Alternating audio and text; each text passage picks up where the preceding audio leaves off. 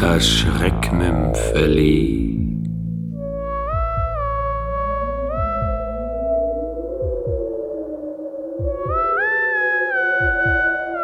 Davids Wurm von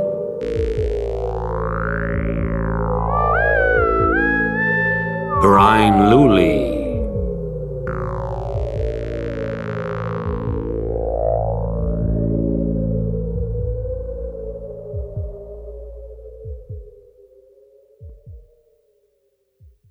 Schau, das ist eine Amöbe.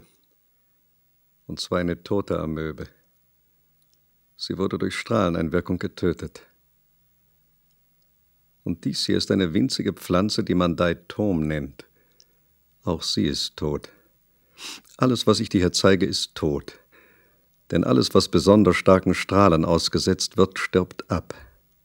Und was ist das? fragte der siebenjährige Sohn David, während er eifrig durch das große Mikroskop guckte. Das ist ein kleiner Plattform, David. Ein Kleinstlebewesen, das in Süßwasser lebt, in Teichen und Flüssen. Das sind ganz eigenartige Wesen. Wenn ein Plattform einen anderen frisst, übernimmt er augenblicklich die Kenntnisse seines Opfers. Einfacher gesagt, wenn also ein dummer Plattform, und das sind an sich alle Plattfirmer, ein intelligenteres Wesen verspeist, übernimmt er eben diese Intelligenz und wird immer gescheiter. David guckte angestrengt durch das Mikroskop. Dann schrie er auf. Es hat sich bewegt. Aber sein Vater, der Professor, beschwichtigte ihn. Das hast du dir nur eingebildet. Er kann sich gar nicht bewegen, er ist tot. Alles hier ist tot. Alles hier wurde durch einen Strahlenschuss ausgelöscht. Der nächste Tag war ein Samstag und David hatte schulfrei. Er ging früh aus dem Haus und gab Bescheid, dass er am Teich fischen wolle. Kurz darauf sortierte sein Vater seine vielen Präparate, wobei er den Plattwurm überhaupt nicht vermisste. David war ganz sicher, der Plattwurm hatte sich bewegt. Die Vorstellung, dass das Ding noch lebte, bedrückte ihn. Er legte die Glasscheibe auf einen Stein unter Wasser und hoffte, seine Gutherzigkeit würde Früchte tragen. Aber statt eine Wurmform anzunehmen, wuchs Platti, wie ihn David inzwischen genannt hatte, eher in die Breite. Er glich mehr den Dingern, die der Vater als Amöben bezeichnet hatte. Im Grunde genommen war es nichts anderes als eine formlose Blase oder so etwas ähnliches wie ein rundliches Tröpfchen glibberiger Masse. Nach ein oder zwei Tagen war Platti bereits so groß wie ein Tennisball. David hatte sich angewöhnt, vor Schulbeginn sehr früh aufzustehen, um zu schauen, wie viel sein Schützling über Nacht gewachsen war. Eine Woche später gab es nicht eine einzige Pfrille mehr im Teich, auch keinen Stichling, und selbst die Jungen der größeren Fischsorten wurden immer weniger, und Platti wuchs und wuchs. Eines Tages wurde David Zeuge eines ganz besonderen Erfolges. Der alte Hecht hatte Platti eine Woche lang hartnäckig verfolgt, ohne Erfolg. Nun war er zu allem entschlossen. Der Hecht beschrieb einen Bogen und wandte sich hinterrücks seiner Beute zu. Dann ging er blitzschnell zum Angriff über. Aber Platti, als hätte er hinten auch Augen, zeigte sich überhaupt nicht verängstigt. Er klappte sich einfach auf. David sah ein kurzes Aufblitzen von Sägezähnen in Plattis Innerem, und dann schlossen sich die beiden Hälften vollständig um den überlisteten Hecht. Platti gedieh prächtig.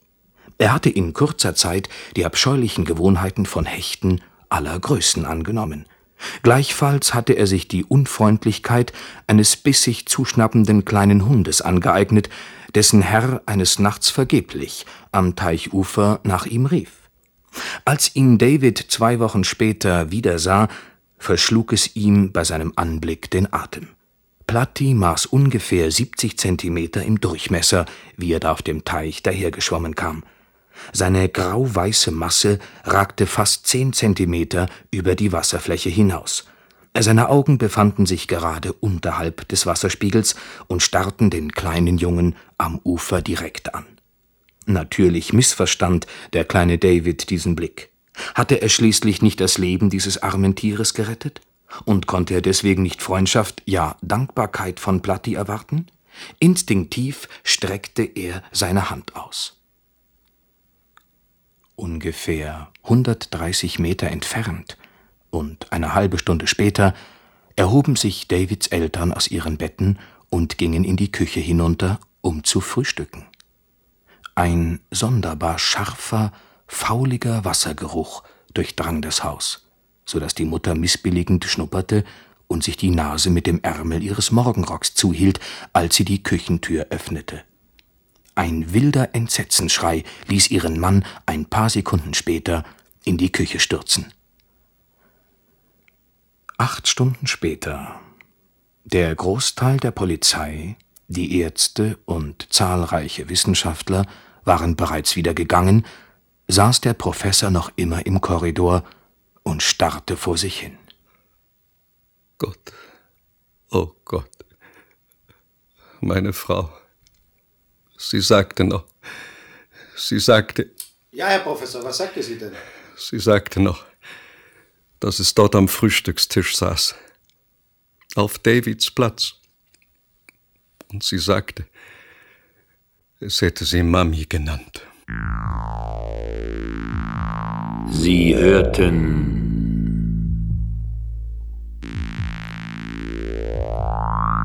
das Schreckmümpfeli.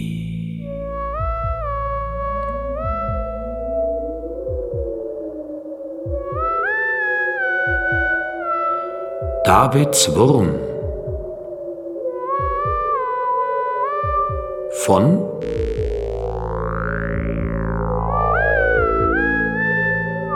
Brian Lully